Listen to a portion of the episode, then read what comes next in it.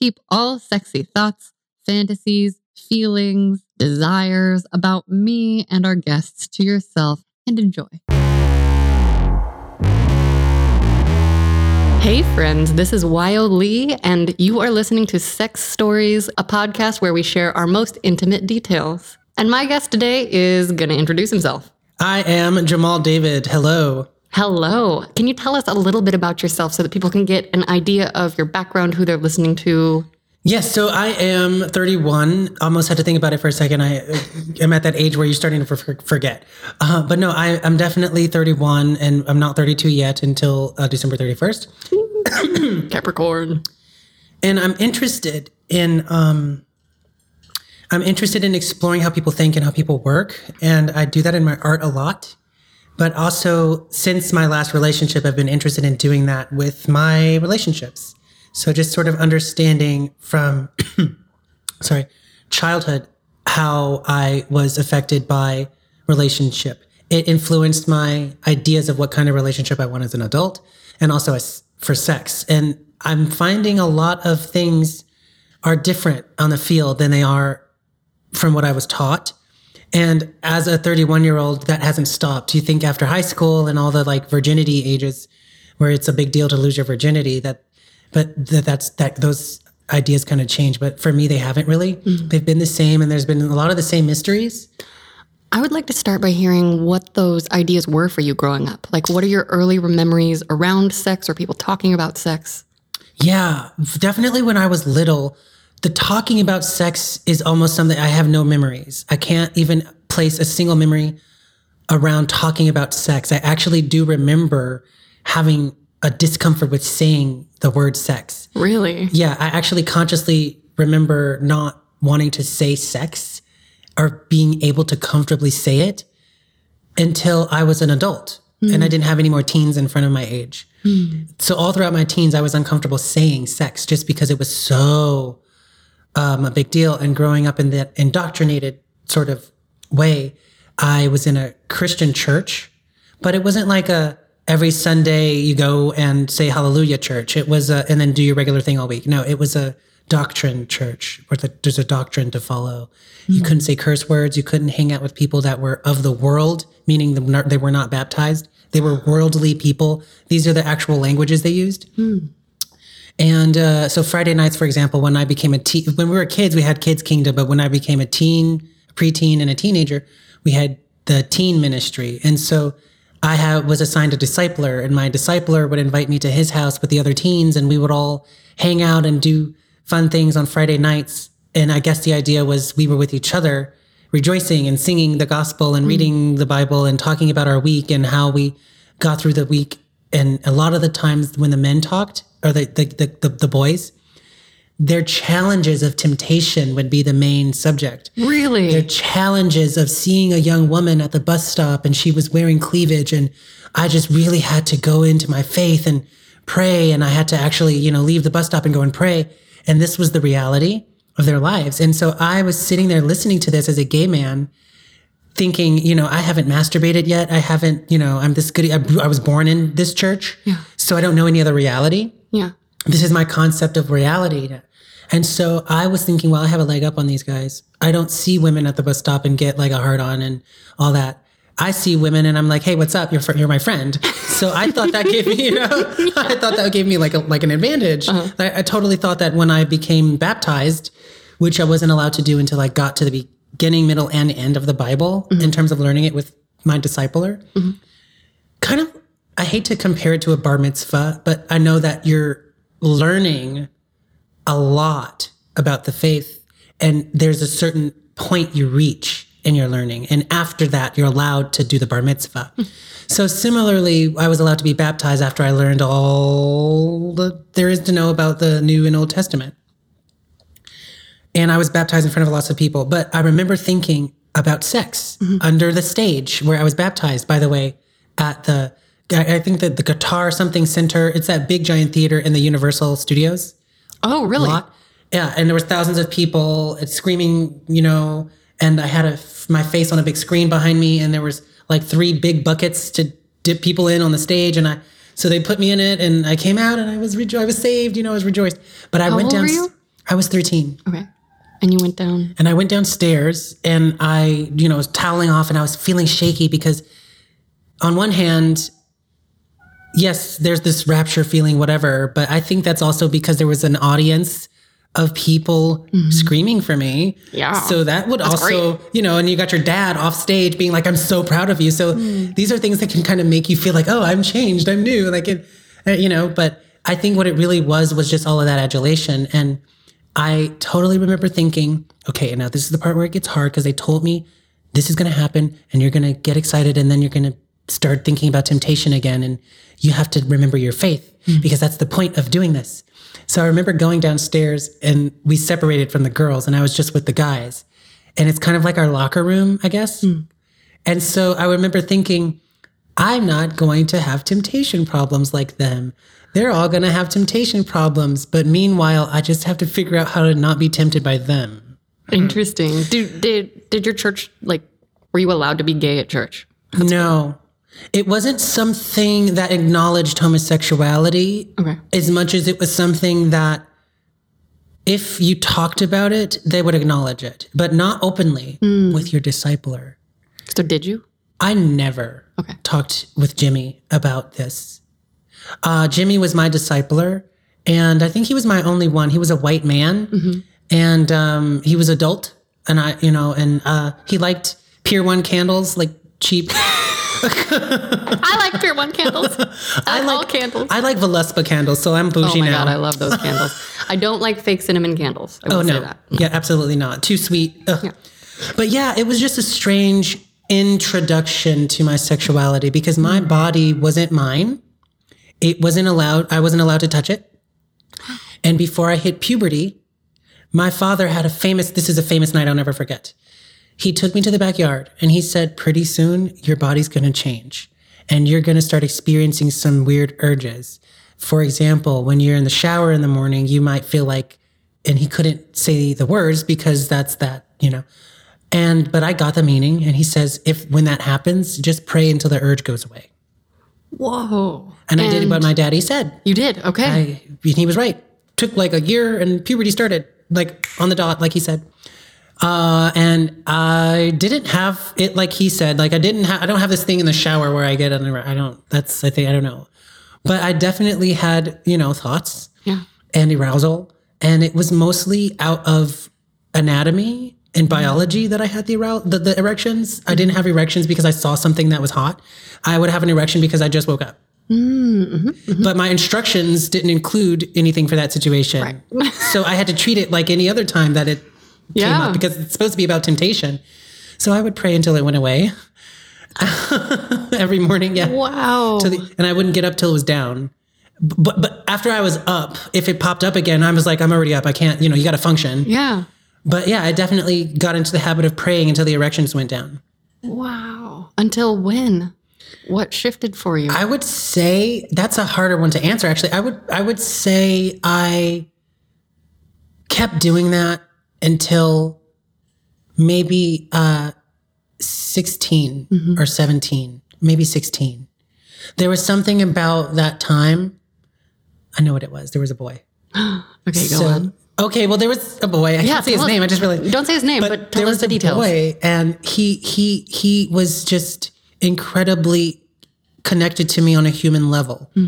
He was a skater. He went to my high school. He's white. All the guys are white there. I mean, because I this was you know eighth grade to ninth grade was all white kids because I because I I went to a different school then. Where, what area was this? Well, I grew up in South Bay. Okay. So Hawthorne is where lots of my schools were, but I had family in South Central, Compton, Mm-hmm. uh, because my parents had me young. So I had six grandparents growing up. Six. What? Yeah. My great grandparents were my favorite place to go. I liked going there more than Chuck E. Cheese. Oh. So there was a culture and there was a culture clash and there was all of that. Mm-hmm. But then my parents were young. They were teenagers, right? So they kept getting uh, evicted. And so we had to move. And so a lot of the time I would start relationships with friends and know that I was going to have to end those relationships soon. So I got to a point around third and fourth grade where I was anticipating the end of my relationships before they would happen. So it created a callus when I would meet people in a new school but I always had tokens. There was always a token not black guy that was easier to be friends with than all the black kids. And he was always a boy. But there was, he was always not the first person I would crack. In other words, make like me, right?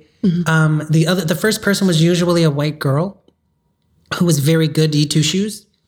And I would, for some reason, be, I was always a good student. So we would bond on that. So like we would have been friends in elementary school. Definitely sitting in the front, doing a good job to our own detriment, like like like really following every rule as oh, yeah. asked of us.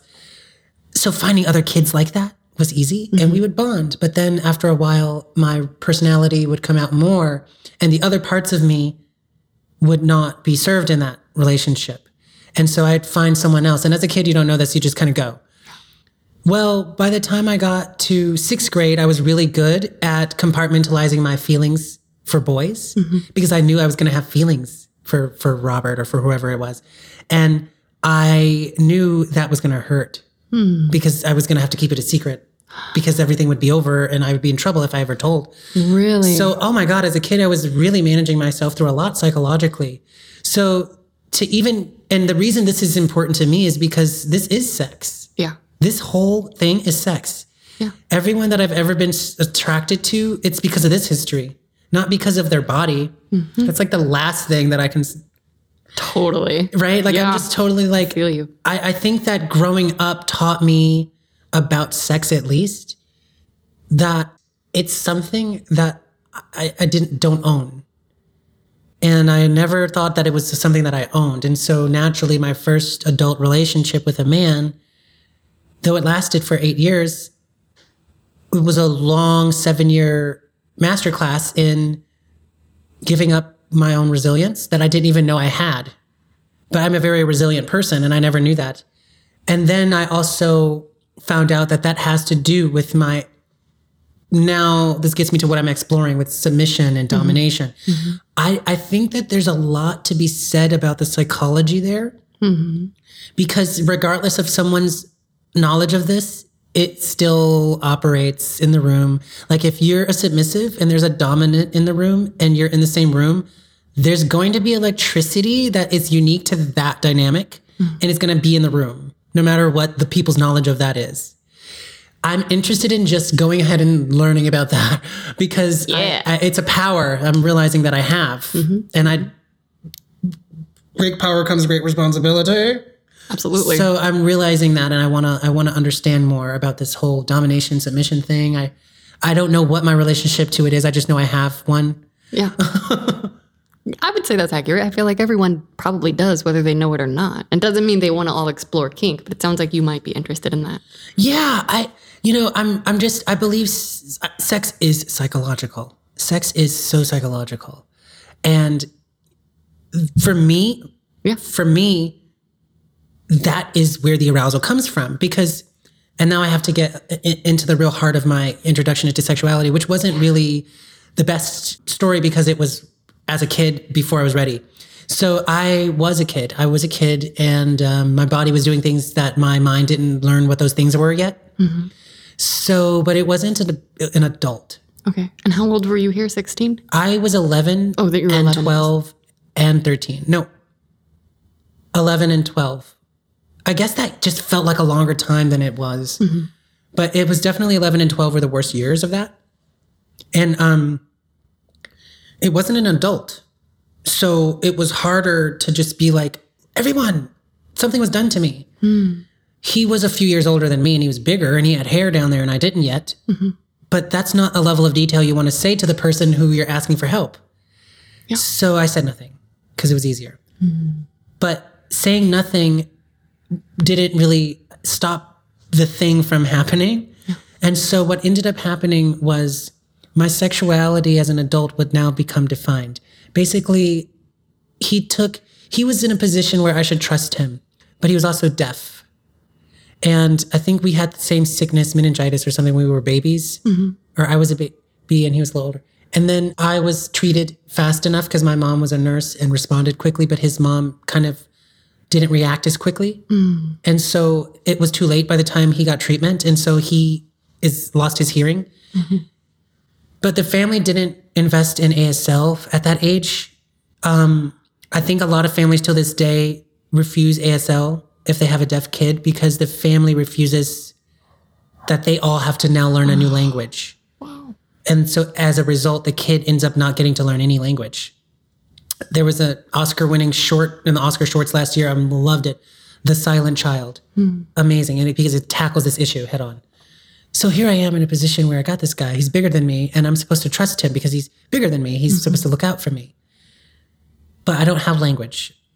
So I have to use my body to communicate with him.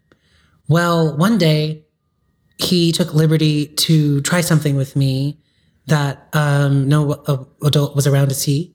And I didn't understand that I was uncomfortable Yeah. because my lesson again was your body isn't yours. Right. So if somebody's coming close to it, I'm not going to know what that, I'm going to feel it, but I'm not going to know what that feeling is or what to do about it. Yeah. So I just let my eyes go like this. And whatever happens to me is happening. And they stay like this until it's done happening. And mm-hmm. then it's up to mm-hmm. me to figure out ways to unhappen it in my head. But I sort of carried that feeling every single time I would go to grandma's house and see him, and he would always be there. So one day, he, and, and, and this started with touching, and then it started with at the end of the night, there's a blanket, and he's purposely next to me when we sleep so that he knows that when everyone else is asleep, he can like reach over and try things.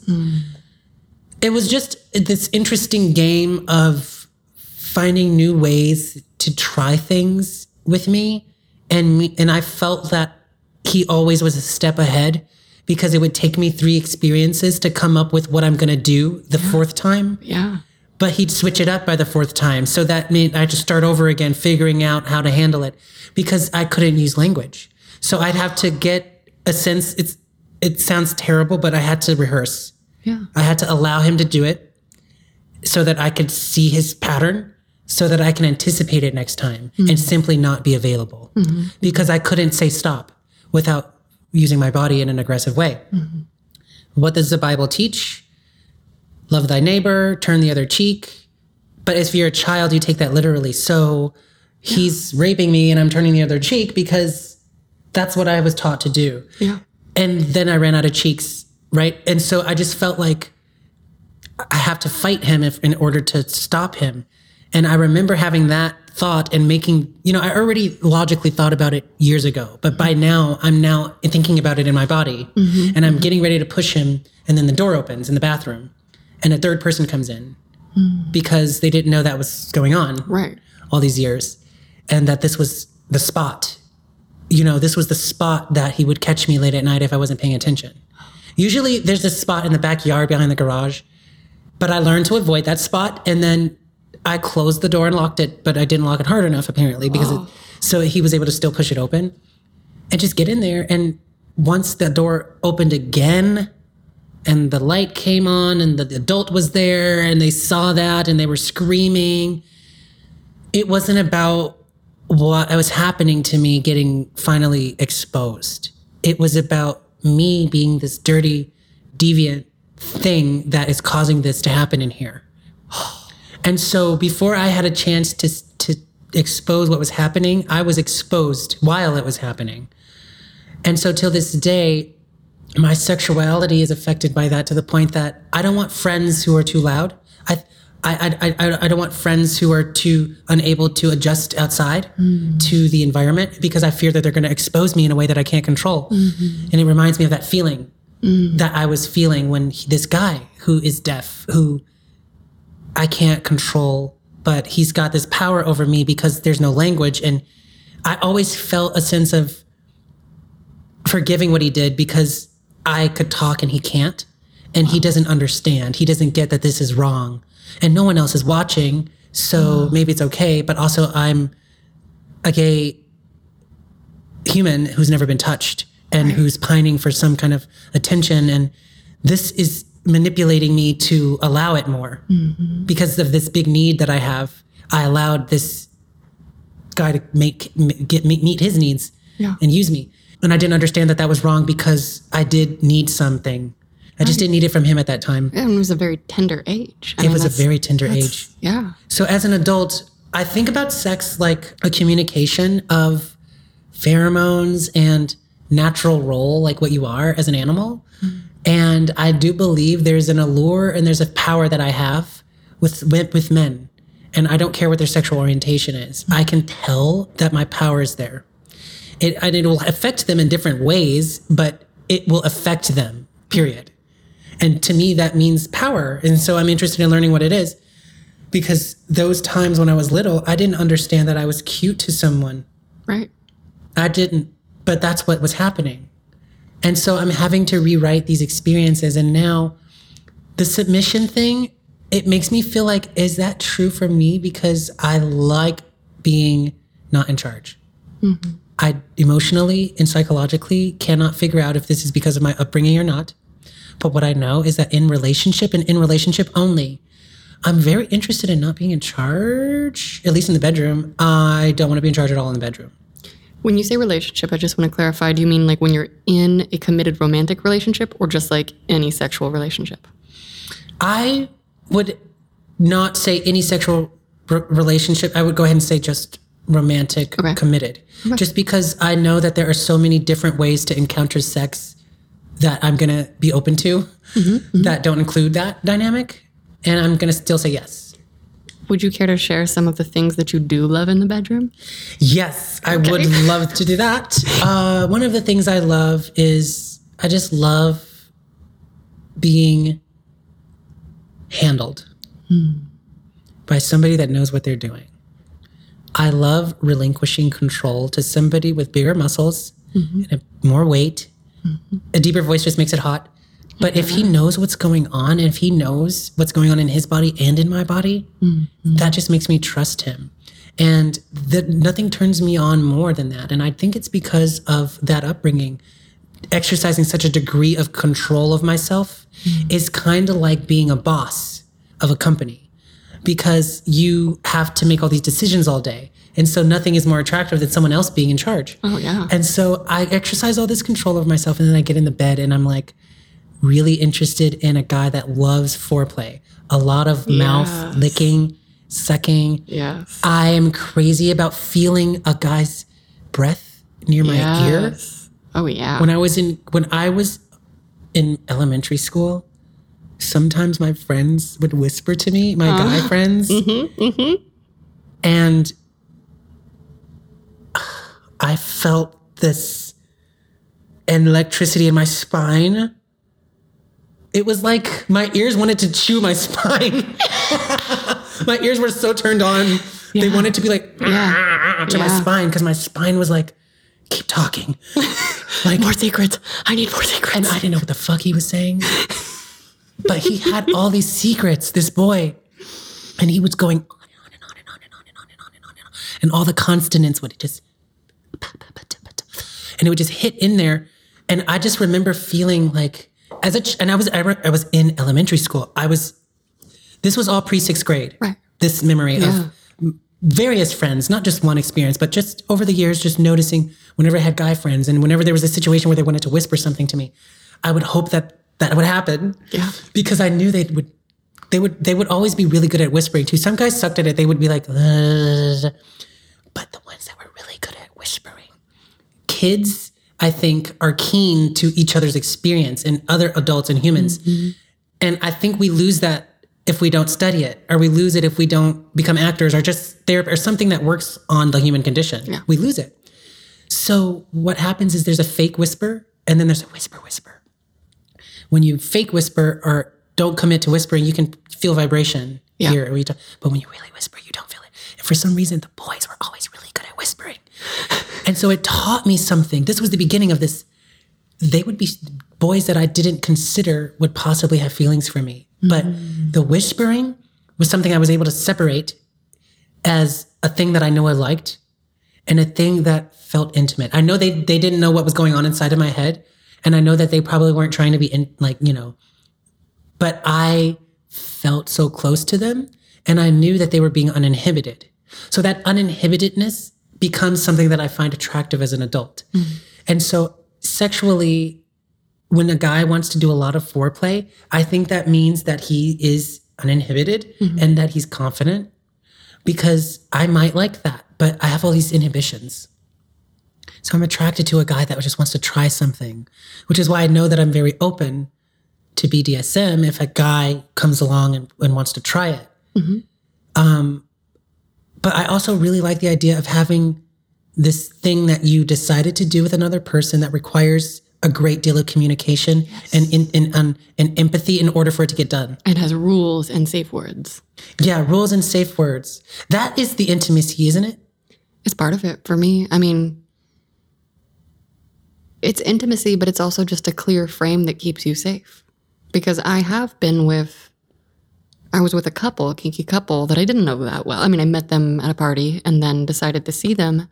And we didn't have the level of intimacy that my master and I developed over the time that we were together, but it's an agreement. I guess it's almost like an agreement to share this level of intimacy in that way. I would say, yeah. Yeah.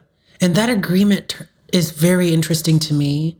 It turns me on. Uh, I like that idea so much. Just like, see, I don't even like just the idea of having, I'm attracted to it also because the way that it separates sex as this specific thing that we're going to focus on. Mm-hmm.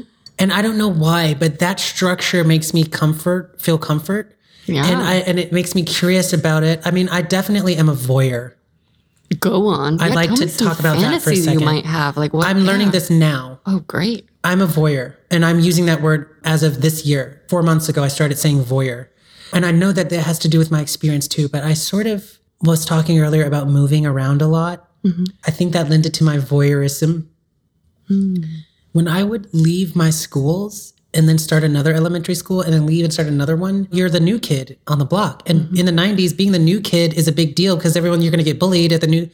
But I totally went through that and just refused to be the new kid because I mm. had to so many times. And I was just like, you guys have no idea. Mm. I'm not the new kid. Nice try. And it would work and people would respond. What I did was I would get to the point where I would reckon, oh, they, they have their pizza day on Wednesday. They have better, you know, they have their their pizza day at the cafeteria on Friday at that school. And there's the token bad kid of that class and the token good kid of that class. And I would just figure out the crowd. Mm-hmm. Like for example, high school, you got the burner, and then you got the debutante, like sorority, whatever you call it, queen, and then you got the like jock, and then you got the. So I was doing that in elementary school. Well, it took me out of being in the moment. Mm-hmm. It made me an observer.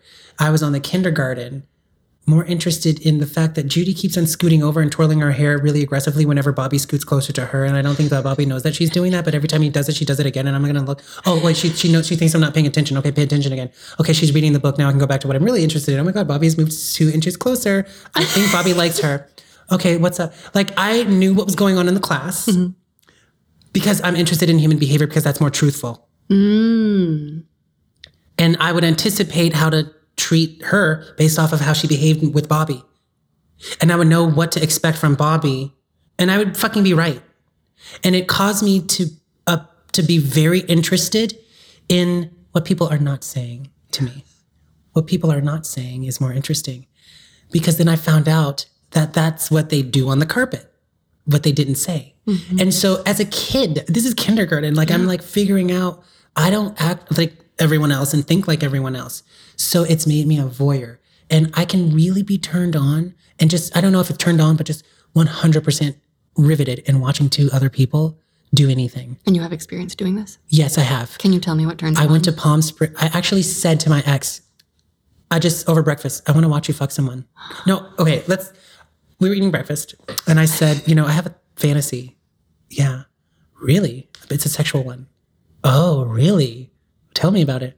I just, I don't know what it is, but this morning I woke up and I opened my eyes and I just had this image of you fucking a guy and me watching you fuck him. And it was really fucking hot. And then I looked at his face and he was so into it, like he was drooling. So we went to Palm Springs that next weekend. that next weekend because it's not every day that your your 24 year old boyfriend says, "I want to watch you fuck someone, please. Can you do that for me? Will you do me a favor?" I actually asked him, "Can you do me a favor?" I said, "Can you do this for me as a favor?" yeah. So he books the place and we get over there. Is Palm Springs like the place to go? I don't know. Palm Springs is a wonderful place to go and explore. And I know this as a gay man, there are options. So I can't imagine that there aren't also options for for heterosexual. But here's what we found. there are resorts there, gay men's resorts that are clothing optional. And there are different cultures for each one, depending on your level of sensitivity. How do you find out? For example, all you got to do is go to the website. What? They literally have a list of how cruisy it is. This one is 10 on the, or five on the cruisy list, What does cruisy mean? meaning they're cruising. Oh, like looking for people. Right, meaning oh my God, I'm you- so it's okay to, I literally just need to Google more. Oh my You God. need to no no no. That that's interesting that you said that. I get over overwhelmed by the idea of googling stuff. I oh, tend to rely on people telling me stuff because it's because it's less options. less options and also like you're a person that I know and not a strange website that I don't because I'm the person too that I'll like read the website I'll show up I'll do the thing and then the thing will be wrong because it's out Yes. of date or something you know so I would be like the topless girl and they'd be like this is dudes only you know like that would be me I'd be like I'm following the rules right yeah, I love that. I love that spirit. Totally. That's the way that you would approach the Palm Springs, I think. Wow. I mean, if you're that girl, I'm sure that girl wants a resort too.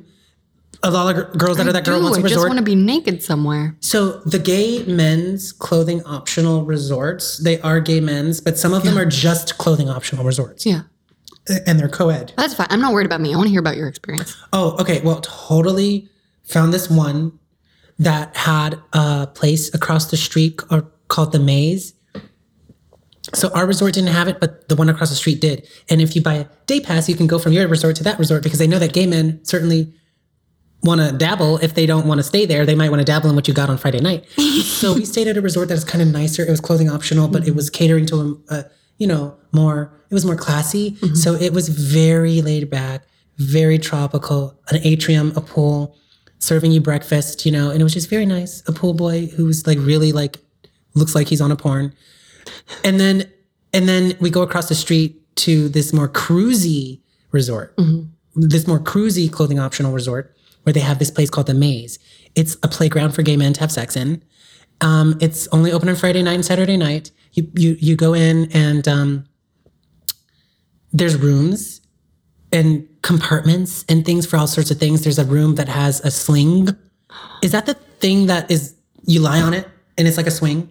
I think so Okay, so yeah, Sounds there's a sling, and it's like a thing that the person. It's like a hammock, Yeah. but with a leather, sexy-looking yeah, yeah, bottom, yeah like a sex swing yeah and it's just a sexy swing. And so there was men fucking on that, and then there's a glory hole like chamber.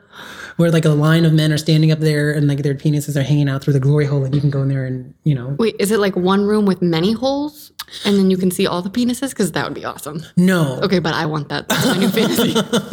no, but I think the Abbey Men's restroom has that. No, I'm kidding. I'm like, I'm there. Let's go. Let's go now. Canceling the plans. Gotta leave. Sorry. No, like I think oh it was a room that just was that and it was like a some short hallway. So you turn the corner and you're in that hallway and that's all that's down there and the, and one, two, three, four, and they all have penises coming out of them. Wow. And you can just stand there and suck their cock if you want and go, okay, next room, you know. Oh, God, so They have condoms. How are people safe? I don't understand. when you walk in, all gay men um, places I think do this now. I think, um, but this one I know did it, and it had just a bucket with condoms and and lube, right? And, and you ripped it, you know, like the the individual packets. Okay. And blowjobs with condoms? No, I don't think people do that. I don't. I, I don't think they do. But I think that that would be a very disgusting experience for the For both sucker for the for the for the the one down there doing it because for the cocksucker, right? Because by the way, cocksucking is a like skill. Like we should totally have some cocksucker pride because Yeah. it's a skill. I can deep throat. I can't. I love it. and I envy you. Well, I learned how with my master. He showed me how. Like, I, and His it cock was or with a thing, with a thing. uh, with his cock. Like he like walked me through it, and like now I can, and I fucking love it. It's crazy. And he gave you his responses, what was working. Yes. Well, yeah, that's good. I, Yes. That's and he's like not. He was not small. I mean, he's a large. He's a large cocked man, but I can take it. yeah, and so you learned relaxing and there's like a certain spot and like I don't do it if I've just eaten a lot of tacos. Like we like would go get tacos together and I would TMI if I ever deep throat after eating anything with corn chips like it will come up. Like, like it just will. Like it's not the worst but like or like sometimes he'll because I'm into him holding my head down as well. And so oh. like if I hit the spot just like a minute too long, because like we I don't know, we, we get to the point where he can like feel the amount of struggle that's good and then like when I actually need to come up, but sometimes I still don't like, come up in time. And so it's just like one time I opened my mouth and I was like I'm holding up a finger and then I walked away and like brushed my teeth and came back. Wait, so how do, how do you It's just like relaxing. turn off the reflex? It's still it's mind for me. It's in here, isn't it? It's mind control. And that's what sex is for me. And the more that I got into BDSM, I was like, oh, this isn't just sex. This is, it's tapping into, for me, uh, something else. I'm not, like, I'm like, that's the closest I feel to a higher power, to transcendence, to like universe, source energy. Like, I don't know what the fuck the universe is. But when I am being fucked very deeply and I'm connected with my partner, whether or not I think I'm going to spend my life with them, like when that connection is there and strong and I feel controlled and held, I, I do feel free. When that connection is there and the connection has to be there. And for me, I think it's about, it's not just like, oh, I want to spend my life with him because it wasn't that for so long. And there was a period, our relationship actually recently fell apart because I was like, okay, now I'm ready to spend my life with you. And he was like, that's not possible. I'm married. And I was like, I get it. I know. I'm sorry. but, you know, he was saying all that stuff to me. But before then, we had a year of perfect, it was like the best parts of a relationship without any of the hard parts for one perfect year. And during those times, it was what I imagine being hypnotized is like, if it if that's a real thing, if that's real, I don't know. And if we were upset or not connected, I, it's like my throat will just stay closed. And I've tried with other lovers, like they, I don't know if a man needs to know that it's coming or not. I haven't slept with many people since him. And so I, a couple other partners, like over the course of time, but nobody that I stopped and was like, do you want me to deep throat you now? Like there are people that I would like try it with. And sometimes it just wouldn't be the right angle or wouldn't be the right fit, or I don't know. I don't know. So I'm still learning. Does it take a while to nope. the process? I mean, like, does it take a while to get it all the way down? Like, like Nope. for example, when I'm For me, no. receiving, okay, so it's not like okay, It's it's literally doesn't like a to, moment. relax and then go. it's a moment where I relax and then I can do it. It's like Ah. it's in or out. And then out. certain angles are bad angles and those are gag angles. And then other angles I'm like, I could do this forever. And and it also what I've noticed is like as I become more and more aware of my body and how it's feeling day to day, certain days I my gag reflex is stronger and then certain days it's not. And so I would be curious if I went back to like read my journals to see how my emotions were tracking that day because I can like notice now the physiological changes. I don't know. It's That's love it. I interesting. I really want that ability for some reason because when I watch porn, they look like the, the guys that can deep throat look like they're having so much fun with the cock. changed blowjobs And for me. it's like I want to enjoy blowjobs. I don't enjoy them actually. Giving Oh, really? them, I I- enjoy I receiving, used- but I don't get enjoy. I giving. used to feel really neutral, and now it's like a new delicious thing. So one of the dudes that I fucked over the summer, uh, he was so boring. Like he was like the most. Like I, I said yes to seeing him. I knew he was a little bit douchey. He's like not a bad person, and he was into rope tying, and I was like, I've never been tied up before. Like I'm interested in that, and so we ended up hanging out. And like, if I hadn't been making my own fun with the blowjobs, it would have been the most boring sex I've had in years. you know, so it's like, and I had, I think I had an elementary school teacher that was always like, you bring your own fun with you. And so, like, I have like brought that into my I would life. love for that elementary school teacher to be listening to this podcast right now and feeling proud. little golf clap. No, I, I, I definitely am just like fucking crazy about dick right now. Mm. Um, but I'm just so curious about why I like what I like. Yeah. Yeah. Why do you like it? Okay. Tell me more. Tell me more specifics. So what we did was we got to the maze and we found this guy. And I try I wanted to I wanted to see if he could attract him, my ex, because or my boyfriend, because he was, I think, the demographic of that guy. That guy, you know, would find him interesting. So what ended up happening is I stood there and he actually found me attractive. And I said, if we don't feel equally attr desirable to this guy, Yeah. like I wasn't going to be in a situation where he doesn't really want me. They're just trying to use me as an excuse to get to my guy. Great. Yeah. And I was very keen, and, and we talked about that before we went in, Good. which is important. Yep. So then we found the guy, and then he was super easy. And then, um, like, he was super, like, yeah, sure. Yeah. You wanna, I was like, you want to come back to, oh, this is my boyfriend. Because he, he started touching me, and I was like, hmm, touching him back. And then I got against the wall, like, touch me right here, you know? And then I was, I told my boyfriend to come over, and I was getting, put his hand, as like touching, my boyfriend started touching him. I made him touch him. Like, mm-hmm. I put his hand on my boyfriend's abs, mm-hmm. and, and it just, that's it. Go ahead, yeah. but I didn't use words, just all mm-hmm. with my body. And I Oh, just found myself surprisingly taking charge of the situation. I didn't even know until we got to the room that look at what I just did this. Yeah. I, tr- did this. I caught I caught us a, a lover. I got, I got us a live one. and what I realized was there were no words. I'm really good when there's no words. I'm really good when there's no words. I didn't know that. So we get to the room. Seamless. Just seamless. It was just how I fantasized. Because I told him, I was like, I picture you fucking some guy in front of me me watching from behind and it's hot. That's exactly what happened. We got in the room. First of all, the room had two beds uh, because it was a oh, suite. And so when we first checked in, I was like, this is where we're going to sleep. And when we fuck, it's going to be over there. And so we fucked on the fuck bed. Yes. And they just started, I was like, and he, he kind of was like, what you guys, what do you want me to do? And I was like, just get on the bed. And I didn't know who I was. Mm-hmm. I just was, just get on the bed. I just took fucking charge. Mm-hmm, mm-hmm. And they both obeyed me. They both did exactly what I asked. We didn't discuss that part, but that just happened. yeah. And I was just doing, I found myself taking this kind of position and touching my chin and, and using my hand to tell them what to do. For our listeners, he's leaned back in his chair, elbow elbow on the armrest, hand stroking his chin gently. Yeah. And I didn't even know what demeanor I had taken. My, my body took fucking charge. Mm. And they got on that bed like I asked and they started making out.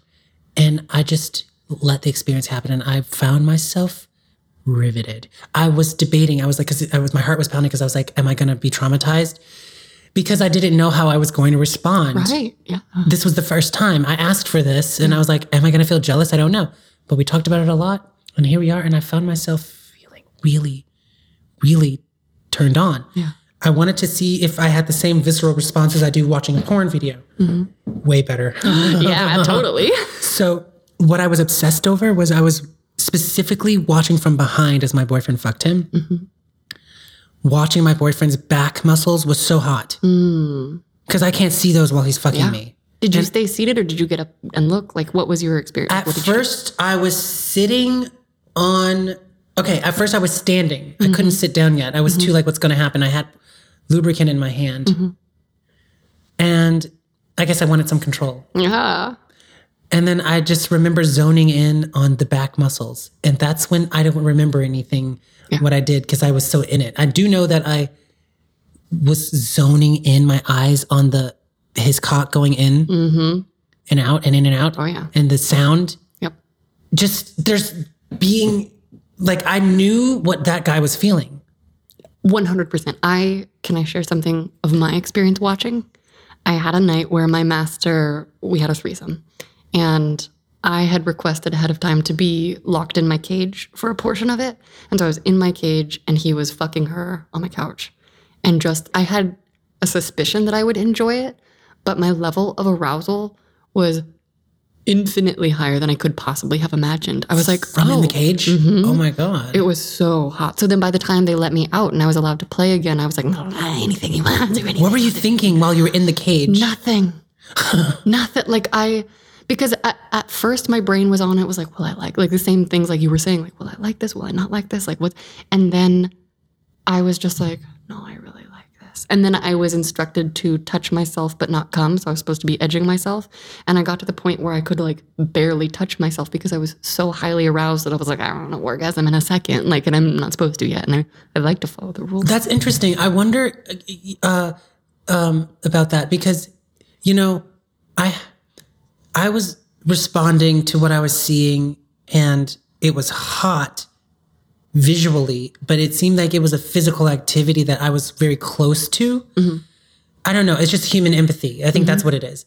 But the thing is, I've always been curious about it because sex is psychological. And so this thing of not thinking about anything, you, I said, what did you, were you thinking while you're in the cage? You said nothing. Hmm. I was like, oh, I go into subspace. that sounds hot. but Thinking it's like nothing. it's like subspace where you for me subspace just feels like 100% in the present moment is that a real, what does that mean, subspace? oh my god i don't know if i can even define it appropriately so maybe i should turn to google but it's the it's the hypnotic state when you are a submissive where you go into a headspace that basically for me anything my master says in that moment is just like the perfect thing and my sensations oh. are heightened and my thinking brain is not activated. Now, it's not like, for me, it's not like I, it's not a perfect state. Like I can be brought out of it if the wrong thing happens. So, you know, so if Yeah. I, if we hit a weird angle, then I'll, use- then I'll be like red, ah, like, but it, but it is hypnotic. It's a hypnotic state where when things continue in the same way and you, ju- I can literally be fucked for hours and beaten and hit and it feels enjoyable. And it's like this intense sensation. I love sensations. I really love textures and feelings and all. And so when I get the pleasure and the pain back to back doled out in these like brilliantly, perfectly done ways, my body is just like, yes, take me, everything I want. I'll do anything for you. you know, but it's the type of thing where I'm so funny because I can take pretty intense pain and also very intense, like, like fucking can be very pleasurable for me. But if my like knee is on the cement for too long or my ankle falls asleep, like those mild uncomfortable things, I'm like, I cannot tolerate this. and so I'll actually even like use a safe word for that stuff. I can take hard, purposeful, like if it's given by my master, but if it's just my legs at a weird angle or something, like I have to fix that because my brain will like loop on it and it'll be like too mm. much and then it takes me out. And that's So- the whole experience. Do you think that there is a not thinking aspect to all of these experiences for you, or only when you get to subspace is that For happen? me, I mean- the not thinking, No, I think or they thinking of Oh, nothing. I feel like it might be a language issue because I feel like the not thinking is the totally pre like being totally present and connected with your person. Right. And so I don't know if that's like a language bump. well, I guess what I'm looking for more is there's a sensory experience, but there's a psychological experience too, and I'm just wondering if the subspace is defined in that sensory experience totally just being totally heightened. I think it's both. I think uh, I'm not an expert, but if I had to give my opinion or my kind of like thoughts about it, I think there has to be a certain psychological experience that happens to get to subspace, and then it's combined with the sensory experience to prolong it. And so I think it is similarly psychological because it's all about the like connection to my dom for me. I'm curious about that, applying that emotionally, but I because because I'm wondering if I've experienced some of that in relationship too, but just you know in regards of the relationship because I felt a certain way when I was being submissive. I mean, for me, it's like the most heightened, best moments. Like, it's like I finally started having the type of sex that I dreamed about when I was a kid. I don't know if you, when I was little, I learned about sex very young and just like fantasized about what it would be like for forever. Like, and I was like Christian ish growing up, but like nothing intense like you had. But I was just like, I can't wait till someday when I get to have, when I get to get married at age 19 and have sex. Like, in my brain, I was like 19, 20 when I'm grown up. And not, not that I even, not that anyone in my family or life was like, you're going to get married young. Like, I was just like, I can't wait till I'm old enough to have sex. And that comes with marriage because that's what I was taught. Yeah, so I can do it. I can And- just like it's because I can. You know, and then I was in fact 19 but unmarried when I lost my virginity and and that was after like a year of trying.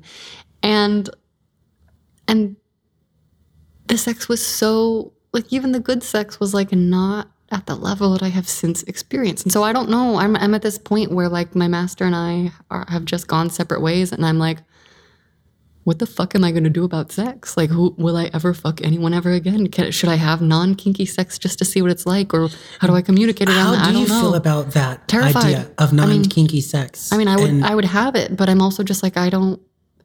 I think partnership wise, if I end up with someone lifelong, I think I'm going to want to be kinky. I don't, but I, but then I'm like, am I crazy? Because I didn't. I don't have extensive experiences outside of this. I was with my master a year and eight months, and then I have experienced like the kinky couple, and then the dude that was like underwhelming that rope tied me. Although he did take me to a very awesome play party that I was very excited to go to, full of beautiful people and just like sexy experiences. awesome. It was amazing. It was like everything. Like I've been so lucky that I I'm like I'll try this. Oh, it's perfect. Thank you, universe. like I'm just like I don't know. So I, don't know. wanna tr- I'm curious about these things. Um, uh, Again, my upbringing was so like yeah.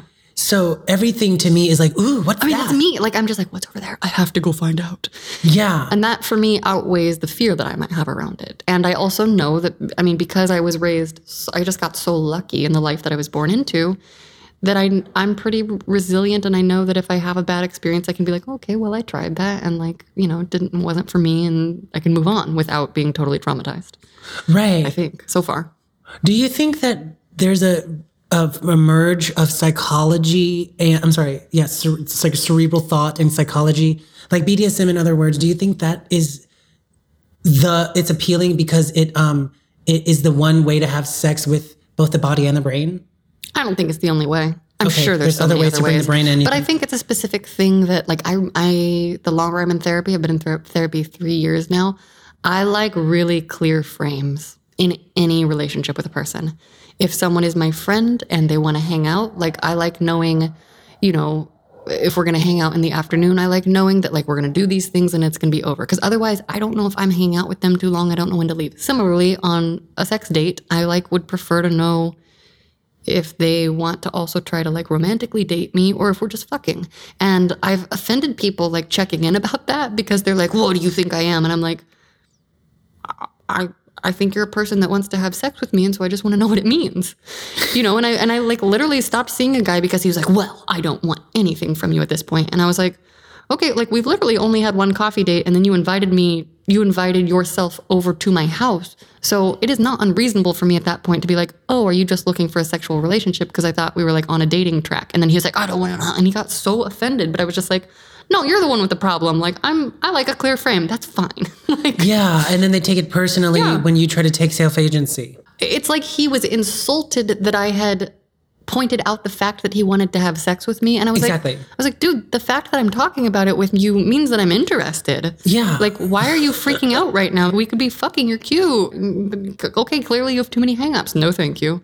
And so for me, I feel like BDSM is so appealing to me because I like the heightened sensation. And my experience with it is that it comes with an arc, like a beginning, middle, end. My master was a writer. He like sessions were so long and drawn out. And I've never met a person who wanted to touch me as much as I wanted to be touched. I love being touched. I could be touched for the rest of forever. And he just does not get tired of touching me. And in all of my other sexual relationships or just any kind, like I've always was like, oh, I want too much.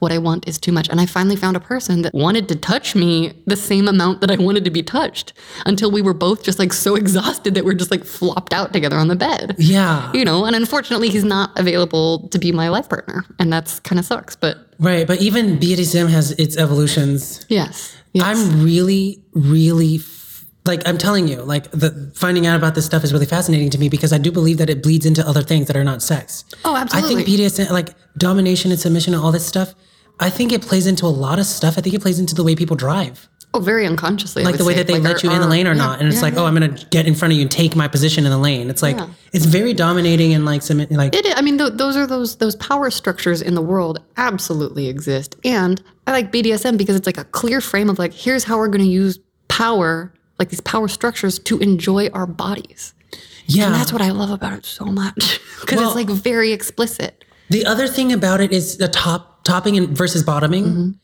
So, um, because I think that that is in for gay men synonymous with the concept like a top or a bottom and a dominant and a submissive should be separate, but they are talked about as the same. Interesting. Oh, this is this is a sphere that I just hadn't considered because it's outside my level of access.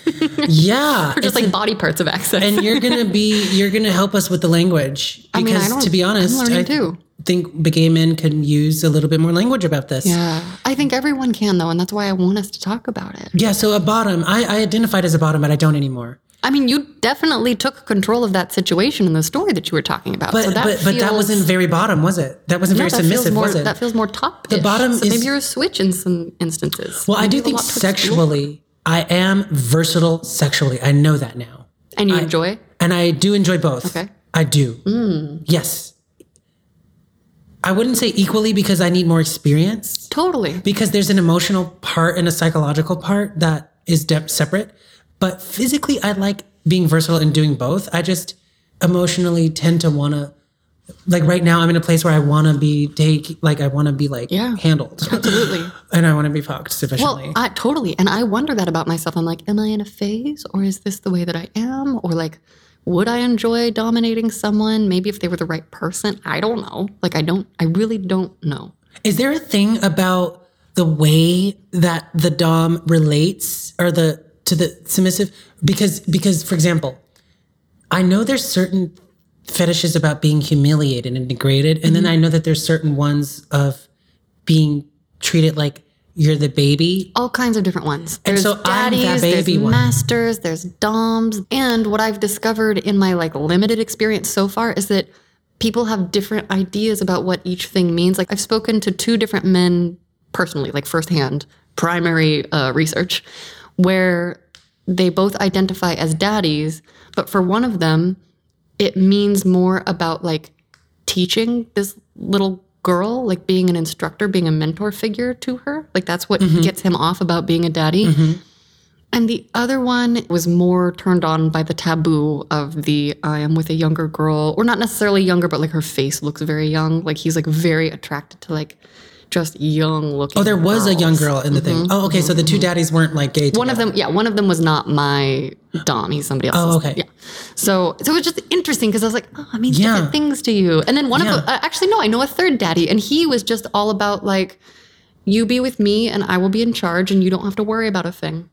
Yeah. And so it wasn't even specific from what I knew to age or teaching. It was just like full control. everybody has a different reason Yeah. for wanting to be a daddy and everybody has a you, you, you know for example i have a theory about being a bottom i used to identify as a bottom but now i identify as versatile mm-hmm. but what i realized when i was identifying was a bottom is the bottom's actually in charge mm-hmm. the bottom's actually in charge because they decide what isn't in what is or is not going to happen tonight Yep. it's like if they're not ready to have sex there's no sex Right. so unless you're outsourcing it, there's no sex. Yeah. So I felt like, well, I love this role. Like, you Mm. know, this like 50s housewife thing is it's really the woman who's kind of in charge of the house because like Mm-hmm. she knows everything. Like, you know what I mean? Yeah, but it's a complicated relationship. Because complicated. then there is money and all this stuff. Because he goes outside and gets all the stuff. or, uh, You know, this thing is interesting to me of figuring out the role because I think that for gay men, the dom and the submissive is usually not obvious.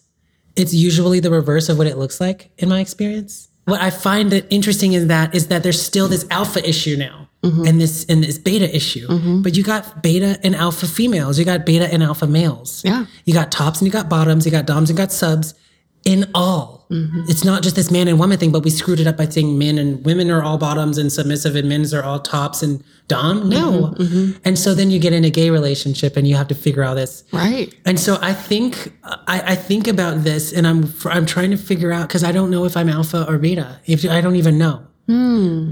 What a wonderful time to be exploring. Um, It's a wonderful time to explore it. And I think sex is the closest thing I have to an answer. Because every time I have sex, I learn where I am in the animal kingdom. Yeah. And I love being fucked. I know that. I love when I, I just love it when a guy affects me. yeah.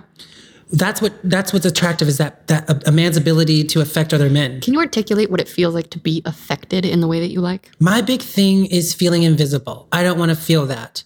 And I'm not going to give you everything either. I'm not going to walk in the room and say, This is Jamal. Mm-hmm. The guy that gets me to really feel that is going to just see something that I didn't spoon feed to him. Mm-hmm. Like he's going to see it still. Mm-hmm. And so that creation, to create that in the space makes me feel like a little girl mm. because that's what age I was when I was feeling invisible. And so when a guy can just level me and get it, I kind of want to give him everything. Like, even if he just smiles at me in the right way that afternoon, that means he's seeing me really. I don't know. I, I mean, the seven year relationship came out from a smile.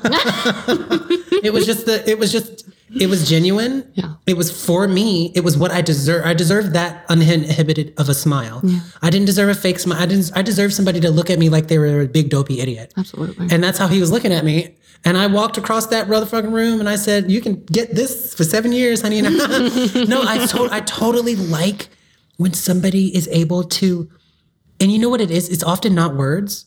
Yeah. It's just, there is something that that man's going to experience. Mm-hmm. And I'm going to see it. For him to bring that on his sleeve or to bring that forth or to just like that be the thing that he uses to, to, to get to me, that's hot. Ooh, can you repeat your question? Because I have almost another experience coming up here. uh, what does it feel like in your body when, you're, uh, what's the word we said? When you're seen, when I feel like I'm being You seen. feel, yeah, activated, aroused. You said something when you're, Well, I think that what I really want is to be seen as I really am and to mm-hmm. also feel affected. I think that's what it affected. was. Yes, it was affected. Affected. So I have resilience. yeah. I'm a resilient person. I have to be resilient to, to, to have this package to move in any circle. And so that resilience tends to be something that plays a role in my sexuality. The resilience is gonna, I'm not gonna turn that off. It's not my job. So the men who can get past it, not by force, but by some natural means, that's hot. Mm-hmm. For me to be resilient and to do my resilience in the party, but for a guy to see a real experience inside of me anyway, mm-hmm.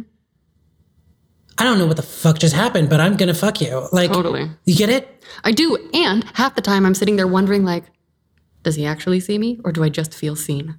Does she actually see me or does she just want to fuck me? Like, is it just my experience? And that's what I'm trying to figure out as I go forward. Well, how do you know when they? I don't know. You don't know. You're still I mean, figuring it out. that's why I'm that's why I'm single because I feel like until I feel like once you find the person where you're like, yes, you definitely see me, then that's kind of who you stay with. I don't know. I'm still figuring out partnership and everything, but it's like I think in every case I've been like, oh, I think you see me, and then the relationship goes on, and you're like, oh no, I was just this thing to you. Yeah, I don't like it when someone's careful around me. That turns me mm-hmm. off. I don't like caution. It turns me way off when someone's careful around me. Like if they're being careful? cautious about race, fine, but I don't like it when somebody's being too careful. Oh, like because it, it makes feel me- sneaky or weird, or you're like, what Yeah. are you hiding? Yeah, it makes me feel like I'm a kid again and I'm telling my dad to point to the scripture that says before you were saved, you were adulterers, murderers, homosexuals, and I couldn't say gay, so I had him say that. Oh wow. It takes me back to that.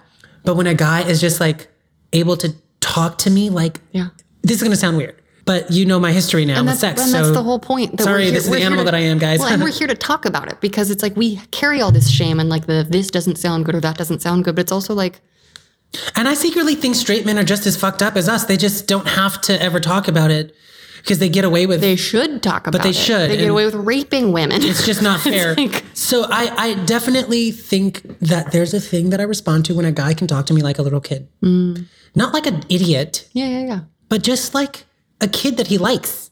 Anyone who's read self-help books or has been in some traditional sort of therapy, there's a lot of reparenting. There's a lot of going back and like comforting your your child self and thinking about that. I've been thinking about that relationship with myself a lot. And yeah, of course I want a person who can hold space and make me feel comforted and safe and okay. Like of course I want to connect the most deeply with that individual. Yeah, and and the the we're saying sex is very psychological. I feel like my mind needs to be seduced. Absolutely. Really, like my body doesn't really need. I don't have thoughts for it. Like I don't like have any thoughts for my body. What I have is I know how psychologically like my maps are, mm. and I have these easy tripwires that I can just kind of like bypass everything when I can see a guy just being himself because it makes it easy for me to trust. Like when there's a guy saying a lot of f word and a lot of f bombs, I'm gonna trust him faster. really, What if he's a person that just doesn't say it? if he's a person that just doesn't say it, it's going to show Yeah. that he's genuine and just doesn't curse. But generally speaking, there's a study I read that if people that say that swear a lot are generally more honest and trustworthy people. Really? Yeah, because Well, now I feel better about my sailor mouth. you should feel great about your sailor mouth because it means that you're not editing yourself that much. Hmm. And to lie is to edit. Hmm. And like to, to to you know think about all the fakeness, right? So mm-hmm. but I definitely I definitely think it's it's a psychological thing. And to get me to get a guy to make me feel like that he's definitely going to just look at me and he's just going to be human. And there's not going to be filters. The filters are where i get scared and turned off and feel like i have to start using my interpersonal skills and sociology and all my stuff to So protect myself. Yeah, because it's like, what are you? What's going on? yeah what's all the editing? You want something. Yeah. but but but when they're just themselves i'm so like i turn into this little girl. You know and i get really giddy So I'm going to ask you a couple of like rapid fire questions. Let's see. Okay, so I want first you thing comes to mind questions uh, yeah, or I want you to answer in just like a sentence or two. Okay. So like when someone's giving you a blowjob, what's your favorite? When someone's giving me a blowjob, my favorite is when they let me get hard in their mouth and when they use their tongue a lot. And I love the tip action, like the tip, bottom of the tip action. Crazy. Amazing. Okay. Um, where do you land on ball sensitivity, and do you like ball play?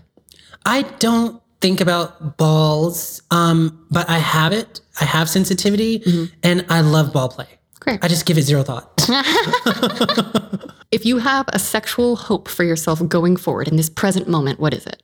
a sexual hope in this present moment would probably be that I experience a sporty sex night where it's totally not an emotional experience, but one that's just fun Amazing. with a not X. Love that. also, when you said sporty, I just had a vision of you like wearing high top basketball shoes, like, like, and nothing else. Is that weird to say to you out loud? Except I'd probably be wearing something ballet esque. Right. But yeah. No, I know. Lastly, if you could go back and give your little self a piece of sex advice, if you give yourself a sex talk, what age would you pick and what would you say?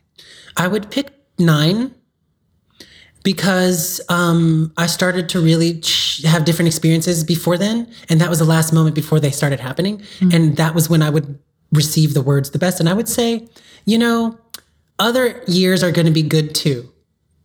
And that's all. I love. Because I thought nine was the best year. And I was like, I should mark this. I wrote it down.